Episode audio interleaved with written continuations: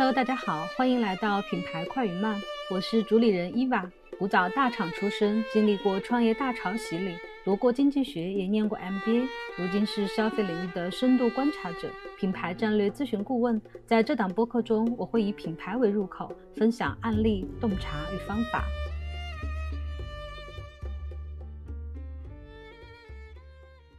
Hello，大家好，这一期我们还是邀请了我们的老朋友、时尚行业专家 Vincent 来跟我们聊聊最近话题度特别高的羽绒服。Hello，Hello，大家好。我们是不是先来回顾一下这个羽绒服它是怎么样一步一步就是火起来的这几年？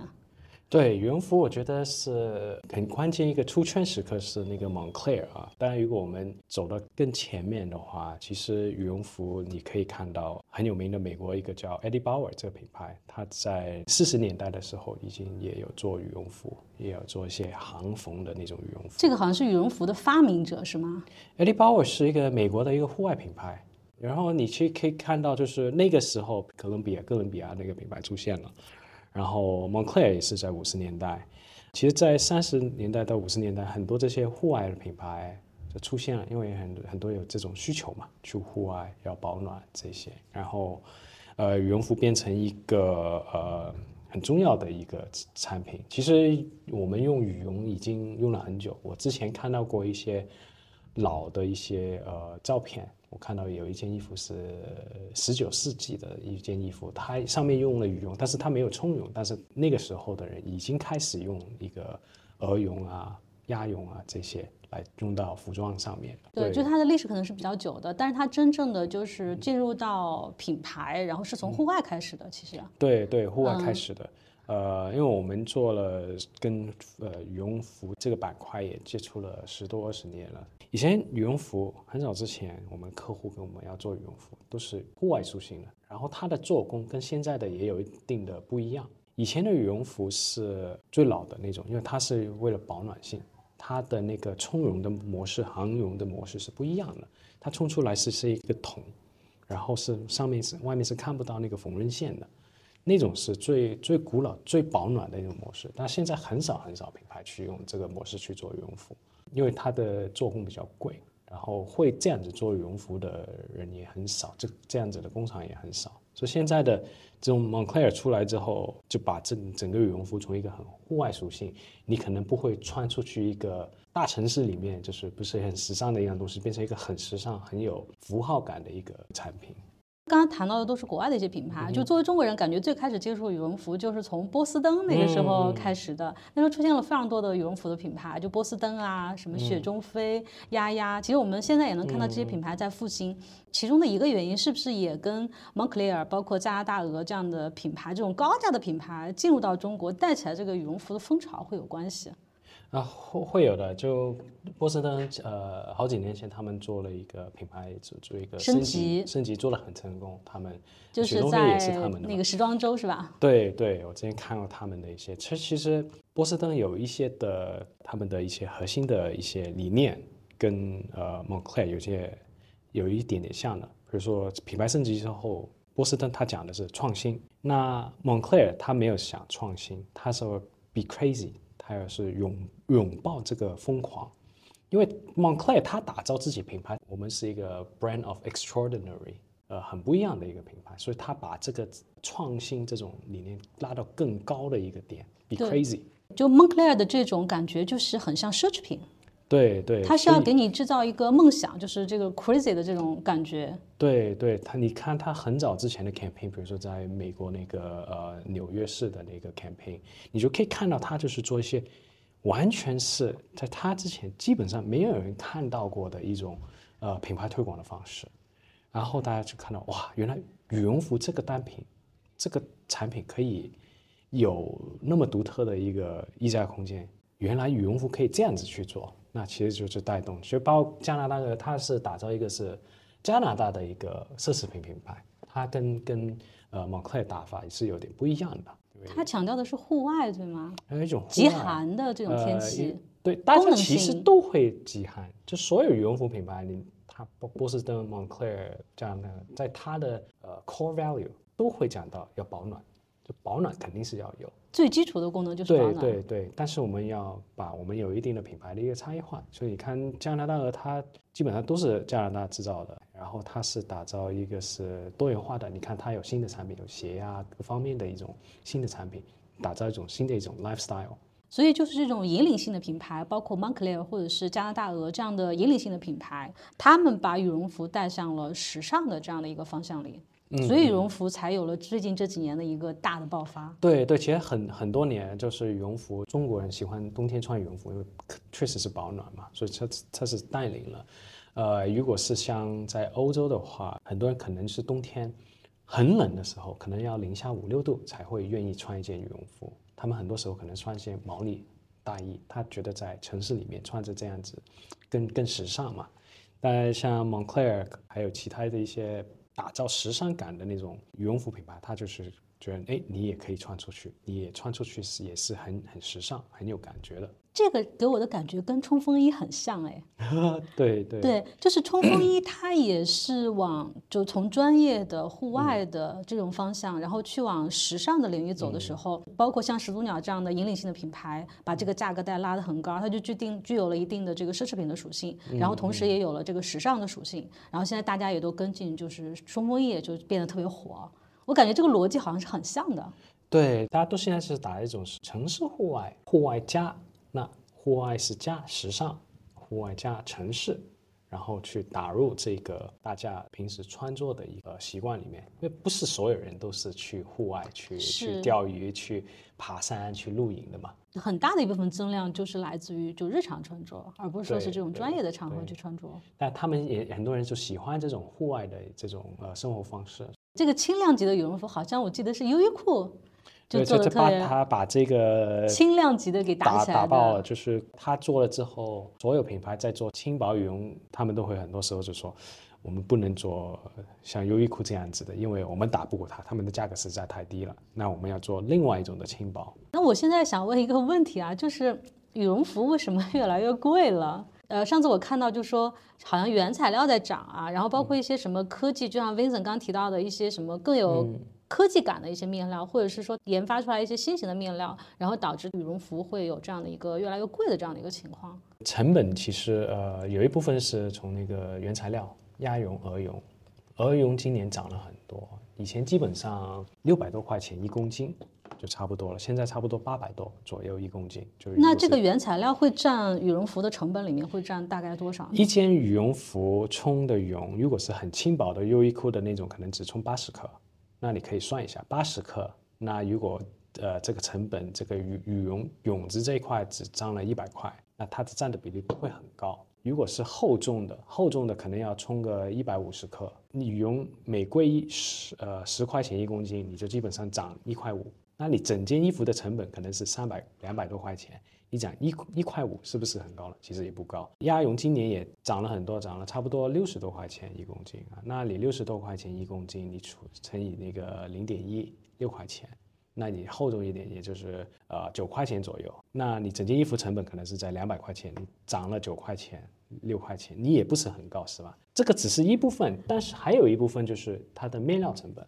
这几年我看国内的呃羽绒服面料都做了很多升级，大家都呃以前用的聚酯纤维用涤纶的比较多，现在很多都用尼龙，有一些可能用尼龙六六，就是用更高端的尼龙，所以这这样子的话，你的成本就提提升了。我不单只是羽绒的成本提升了，面料成本也提升了，因为一件羽绒服可能它要用两到三米的面面料，那如果我面料贵了五块钱，那这里又贵了十几块钱。嗯那再加上羽绒涨价，那我贵了二三十块钱了，可能还要再加上一些辅料。一件羽绒服，你的拉链要特别好，是吗？拉链坏掉就废掉了这件羽绒。那拉链可能有些人会做升升级了一下拉链，更大的拉链，更贵的一些拉链，可以一件衣服的拉链可能只有八块钱，一直到到二三十块钱都有，所以这个价格大家就很看，就看设计师。然后我最近看很多品牌，他们打的那个羽绒服，从他会打呃功能属性，我是防水、防寒、防叭叭叭叭叭。我的羽绒是鹅绒，叭叭叭，从含绒量多少多少，蓬松度多少多少。然后我还是哪一位大师设计的？这位大师以前是国际奢侈品品牌的设计师。整一块其实它真的是涨了不少，是因为他把整个产品升级了。它以前可能只做八百块钱到一千二这样子的一个羽绒服价格带，就是简简单一点。那现在大家都开始竞争激烈了，那好了，他要把这个成本提高，再把呃价格提高。其实我们看到波司登，呃，确实它涨价了，但是它产品好了很多，从它的面料各方面你可以看到到。羽绒服这个行业就一下子就升级了，整体上升级了。但是原材料的这个升级，可能在它的整个的价格的升级里面是占了一部分。里面是不是还涉及到了，比如说是设计，设计这部分它其实也要分摊到它的成本里的。对，包括它的营销的这部分也要分摊到它的成本里。对我可能请了一位大师回来，对，帮我设计这个羽绒服，设计了两组羽绒服，那我要把这个成本要摊进去嘛，是吧？然后我是要主打这个，是因为羽绒服你基本上是最高峰时候是像十二月份是很高峰的嘛，呃一月份可能就卖的不大好了，所以他们要关键就是十一月、十二月很重要，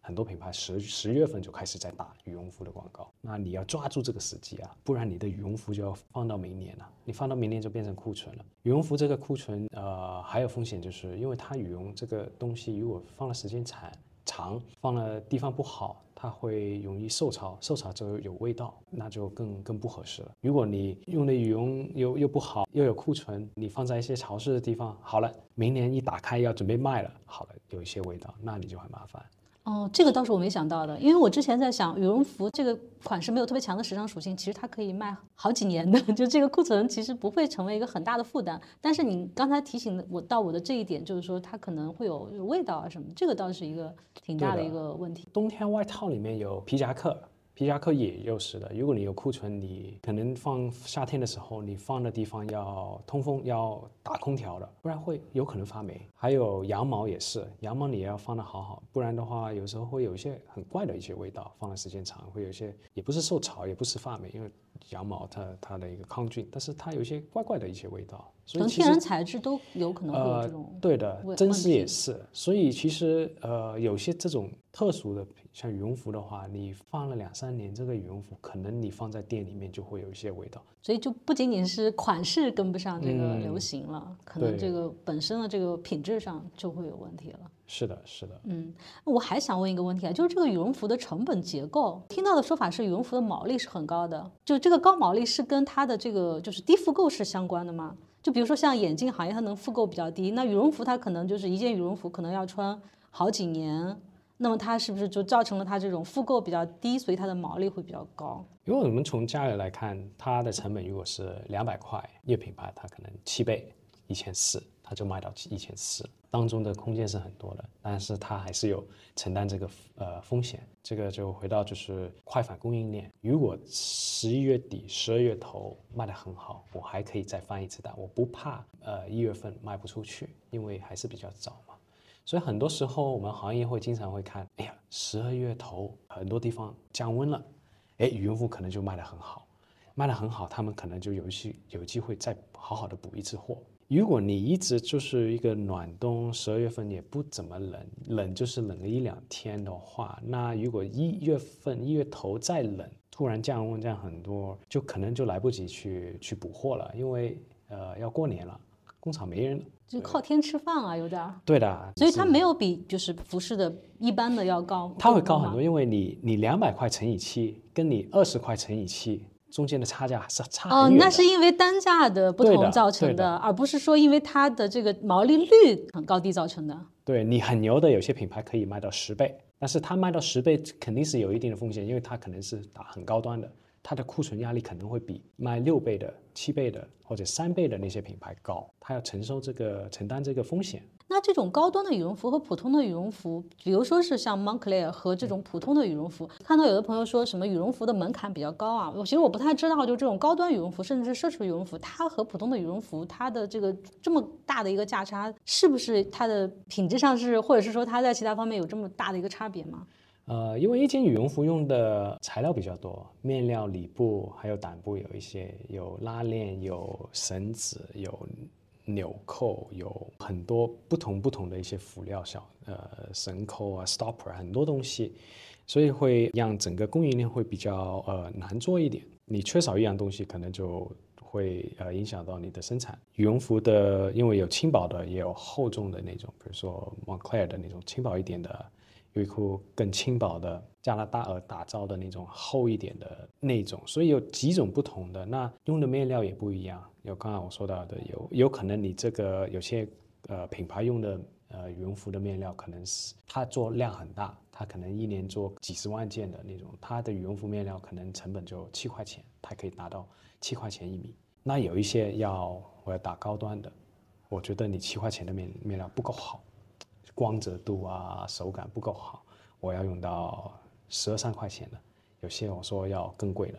那这里就差很远了。嗯，还有就是有一些品牌，呃，现在打造它用的面料是进口的，那又把这个供应链把价格又会拉到另外一个 level。那这里面有没有一些技术上的门槛？比如说是我如果用跟 Moncler 同样的面料，同样就我能复制这样的同样的一个产品吗？还是说它有一定的它的门槛？我有没有可能从外面的供应链能复制出这样的一个产品？还是说它有自己的一个壁垒？比如说它有自己专用的一些东西是外面是没有办法买到的？经常这些大牌会把一个面料公司做这款特别的面料产能全部买下去，也就是你就你是另外一个品牌，你同一家公司，我找到这家公司那个 Moncler 用谁了，我要跟他下同一个面料，他说对不起，我们没有，所有产能我已经全部卖给他。很多时候会是这样子，或者是有一定的协议，我把最新的面料是推给他，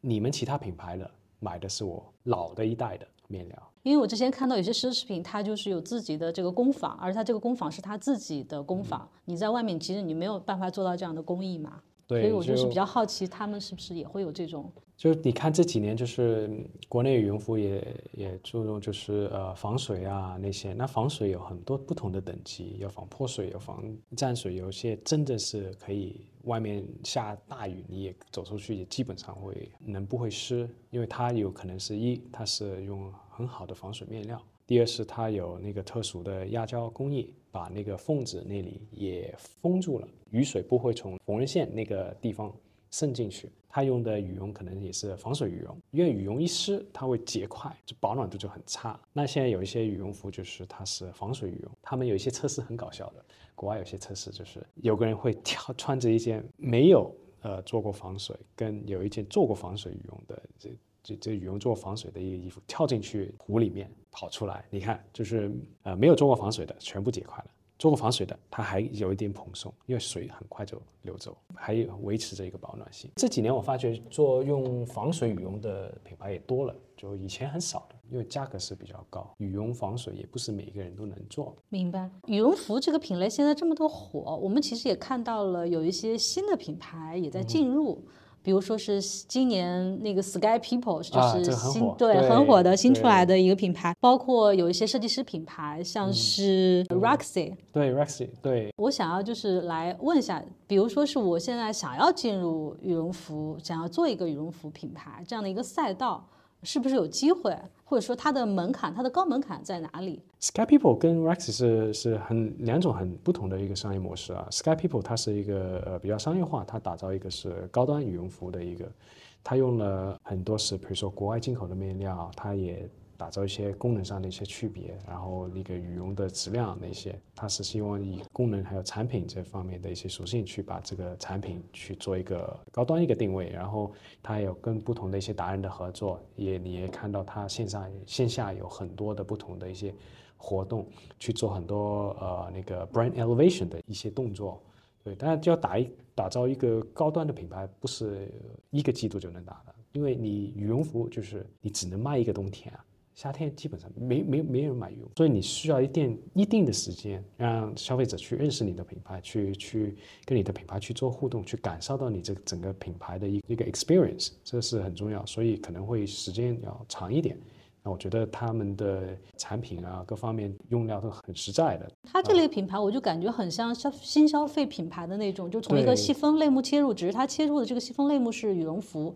然后通过做这种爆款单品的方式，然后去把这个品牌推出来，它就非常像一个新消费品牌。是的，就很很很像之前的那个 DTC 模式。对。那 Rexy 它的打法又不一样，它有很独特、很独特的一个工艺。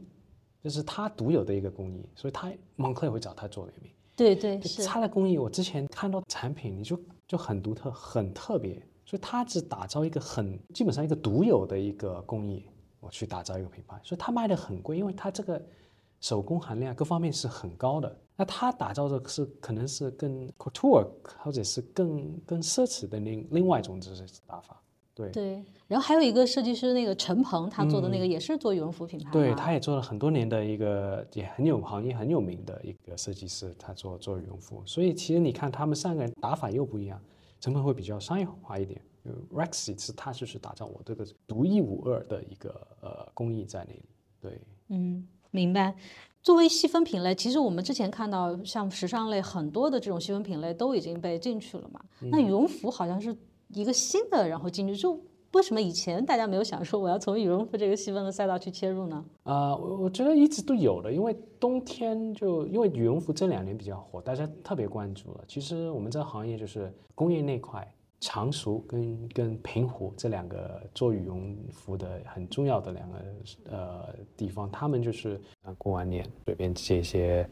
呃订单养养工人，然后到了六六月份七月份开始就开始上羽绒服了，然后一直做做到年底。工厂很多都是有一定的设计能力，他们自己会出款打版，然后做批发，然后有些还会有自己的一个批发档口。呃，跟不同的呃博主合作啊，或者自己做直播啊，或者是跟一些呃淘宝店啊，或者是线下店啊一起做一些合作，这样子的。它出现品牌化的这样的一个机会，是不是就是一方面我的产业链也是越来越成熟了，然后里面又有一些创新，比如说是面料上的创新或者设计上的创新，然后再加上国外的这些奢侈品属性的这种 Moncler 这样的羽绒服，把它的价格带拉到这样的一个程度之后，那我们再去切入去做羽绒服，感觉就是有一定的这种高端平替的这个概念。对，就是一个我觉得是呃 Moncler 带动了整个羽绒服二点零的一个发展。还有就是我们的波司登，波司登品牌那个 upgrade 了之后，就很多人觉得哇，我们也可以，也我们觉得我们可以比他做的更好，对，他去去做，所以波司登它的那一次品牌升级是也是带动了整个行业。对对对，是的，因为波司登后续的财报反应也是非常好的，对，所以大家也看到了，OK，原来这还是可以做一个很好的一个品牌的机会的。以前我们冬天整个行业里面是一个是羽绒服，一个是毛呢大大衣，双面呢毛呢大衣，这两个就是今年卖的不好，羽绒服卖的不好，人家就说啊，肯定是因为那个毛呢大衣卖的好。今年毛呢大衣卖的不好，肯定是羽绒服卖的好。那这两个品叫羽绒服，呃，或者是冲锋衣，它的那个平替是什么？就可能是毛呢大衣，双面呢毛呢大衣。那感觉今年双面呢可能就两年就双面呢大衣就没有前几年那么火了。哦，这两个是相互替代的，是的，嗯。现在我们能看到，像太平鸟啊，甚至是海澜之家呀，就各种的服装品牌，其实都在做羽绒服。对于他们来说，就会影响到这种专业的羽绒服品牌的市场吗？其实他们一直都有在做，只是哦我觉得这两年，但是有强化，比如说太平鸟今年走秀就直接穿的是羽绒服。对，今年太平鸟，你看到它的店铺也说是受到他们在羽绒服这方面的一些宣传啊，还有就是他们在做的一些升级。所以其实就看大家就觉得就就看到整个行业就是羽绒服这个现在就是全部人都升升级了，很多品牌打造，你感觉给消费者一种感觉，哎呦，他们做羽绒服很专业。我觉得是整个行业已经是今年是羽绒服还有冲锋衣就是拉到一个新的一个 level 去了。跟之前不一样，可能我们前几年羽绒服的那个热度是设计上面，更多是设计一些韩版的设计，一些呃像面包服的那种设计，对，以设计为主打爆款。这两年是更多是以功能性去讲这个故事。那如果是说从设计上来讲的话，可能是拓展了很多的女性消费者，但如果讲功能的话，是不是有大量的男性消费者更多的在购买？我觉得就是消费者大家现在都会看一些功能。就是你不管它是男装还是女装，它都会买一些功功能，就特别是在户外那块。那像这种时装品牌，它做羽绒服，它岂不是在时尚性上比专业的羽绒服更强吗？就要看品牌了。就是有些品牌，他们可能就不会讲太多的一些户外属性，因为他觉得我们还是卖设计，我们还是卖颜色出来的剪裁是我们最重要的。有些户外品牌进来的，它是卖功能性。就他们的有些打法讲法会会不大一样，国外这个现象特别明显，就是你看到国外的一些呃轻奢品牌或者设计师品牌卖的羽绒服，它不大会讲功，不会讲功能，它会讲的是更多是我的设计、我的颜色、我的剪裁，那这里的可能现在你看到很多，呃，我之前看到红豆啊，或者是呃太平鸟，他们的羽绒服上面都挂了很多一些挂牌，就功能性属性，就是他们也去讲这些羽绒服上面做了一些什么，下了什么功夫。对，那这样看的话，感觉是分了两条路线了。Moncler 和加拿大鹅其实就已经代表了两条路线。那么现在的财报看起来的话，似乎 Moncler 这种走时尚的、奢侈的这个路线，比加拿大鹅目前的业绩表现是要好的。对，呃，Moncler 是羽绒服里面它的 market cap 市值是最高的。Moncler 他们就是打造就是时尚感、设计感。以前很多呃他们的一些款式、他们的面料，很多人就哎，它一出来，很多人都想去。这是引领性的，很引领。Moncler 在这方面确实很引领，包括他用的一些扣子啊，那些都很引领。加拿大鹅是另外一种打法，是它是从户更户外一点的一种一种打法。那呃，如果你是从创业的角度，那你还要看你的品牌，你到底是你是要做一个是呃什么样的品牌？你可能要看看我有没有一些供应链的优势，或者是我觉得我跟人家要打差异化，我要做一个高端，就是还是要看你的那个竞争力在哪里，是在供应链，我是在设计，我是我品牌是卖户外，我是户外加时尚，还是时尚的户外？对，就是要看你的一个更偏重哪一面？对，你的定位是什么？前两天看波司登的财报啊，就说雪中飞今年的增长是比波司登要高很多的。就是在现在的这种普遍的所谓消费降级，或者是说大家都在找平替啊或者平价高品质的这个产品的这种，可能会是一个趋势。那么未来的话，就是对于这种高端羽绒服还是平价羽绒服这样的一个市场，你怎么看呢？平价的这个市场还是很大的，你要去做中高端，这个是需要沉淀的，因为消费者对你这个要求会更高。你除了产品好之外，你带来给给我有一些什么属性？是不是有一些社交属性或者是什么？所以的话，呃，这两个还是我觉得还是一个分开的一个市场。就是如果你品牌定位不很清晰，就会比较麻烦。那你觉得像中间价格带的会不会有一定的问题？比如说是，如果我想要去选择有一定的社交属性的，我可能会去选择加拿大或者 Moncler 这种。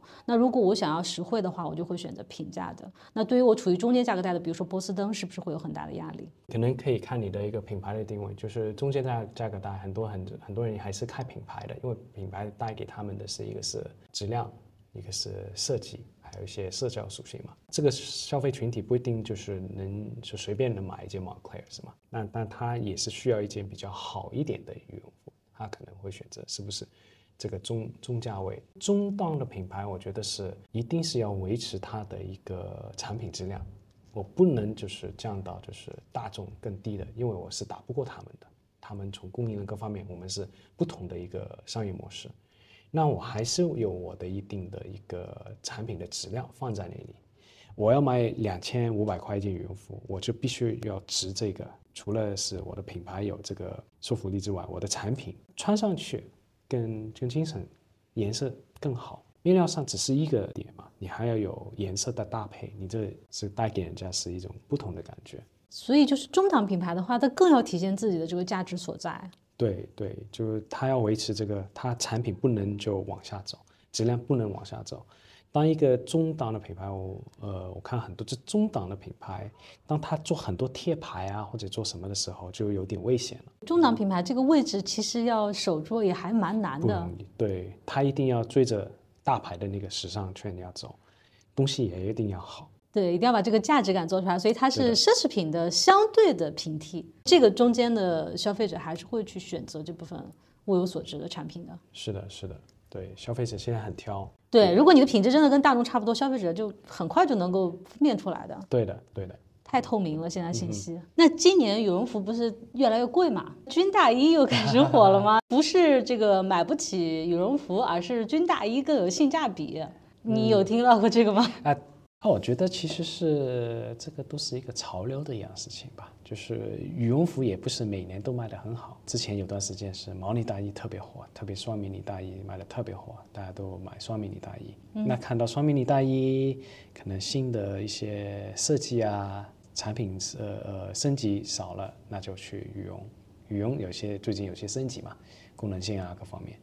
那可能过过一两年。大家觉得，哎，羽绒服好像这两年的羽服设计跟那个面料啊各方面剪裁都差不多了，可能就会另外一样火。就像前几年摇粒绒特特别火，大家都穿穿了一件羊羔绒、摇摇粒绒这样子跑出来。冲锋衣又又是比较火的，那可能过两年有另又有另外一个概念出现。那我看今年很多人就说冲锋衣也取代了一部分羽绒服的市场，特别是在冲锋衣里面也加了一些羽绒的内胆什么的，好像说这一类的品类也卖特别好。包括波司登今年不是也主推那种就是冲锋衣的外观，然后里面其实羽绒服的这样的一些款式吗？实际上都是一个轮轮回，这两年这个火不代表之后一直会火下去。对，那怎么看待羽绒服的未来呢？它接下来还是会有好几年的一个继续的一个热潮的呢？其实就是还是回到就是品牌要对这个市场有一定的呃敏锐度，去还有一个供应链的一个弹性，去应对不同的一些变化吧。可能羽绒服卖的不好的话，你是不是你的供应链是是一种快反的供应链？那可以库存的风险会比较低。更多是怎么去更弹性的去抓住这个一些潮流或者是时时代的一些变化。对于有些服饰品牌来说的话，它现在入局羽绒服，那么它未来的话可能要弹性的来看待这个需求。那对于想要去入局羽绒服的这个新的品牌，你觉得还有机会吗？如果你要进入，就是你先打羽绒服做起来，其实不是不容易，因为你一年只有一一个，基本上三个月，你那你其他。几个月份干嘛呢？哎，那像波司登其他几个月在干嘛？卖防晒衣啊。前几年就是六七年前、七八年前，你去波司登，如果你四五月份去波司登的店里面，还有很多轻薄的羽绒服。但你现在去看羽呃呃波司登的店铺，就是很多是防晒衣。防晒衣可能是夏天的羽绒服。那我好像没有看到波司登在营销它的防晒衣。有有有，挺火的，打的那个防晒衣还是呃蛮多的。你像 Moncler，它也就是一开始它专注在羽绒，后来它也会在夏天出 Polo 衫呢，就是把整个品牌就是更 lifestyle 一点这样子。不然的话，你就很重一个，冬天很重了嘛。明白。羽绒服的未来是不是跟户外的这个热潮是不是会退也会有一定的关联？羽绒服的保暖性很强，然后它很轻，又保暖又透气。代替这个，我觉得是很难的，因为它这个材料的本身的一个竞争力放在那边，也是一个消费者的一个认知。所以的话，你要去替代它，我觉得是不是那么容易的一件事情？至于会不会今年卖了没以前去年好，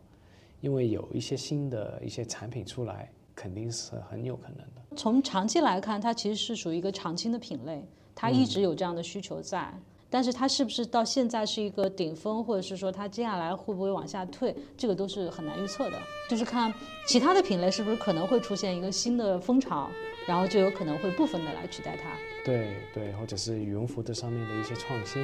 明白。